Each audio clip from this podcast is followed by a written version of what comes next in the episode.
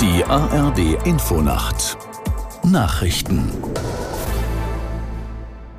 um 2 Uhr mit Olaf Knapp. Das israelische Militär hat nach eigenen Angaben einen Tunnel unter dem Al-Shifa-Krankenhaus im Gazastreifen entdeckt. Der Eingang sei in einem Gebäude auf dem Klinikgelände, hieß es. Aus der Nachrichtenredaktion Diane Batani. Das Militär hat ein Video veröffentlicht. Es soll die unterirdische betonierte Anlage zeigen. Der Tunnel ist demnach 55 Meter lang und mit einer explosionssicheren Tür versperrt. Was sich dahinter verbirgt, ist noch nicht bekannt. Israel vermutet, dass die Hamas unter der Klinik ihr Kontrollzentrum und ein Waffenlager eingerichtet hat. Die Weltgesundheits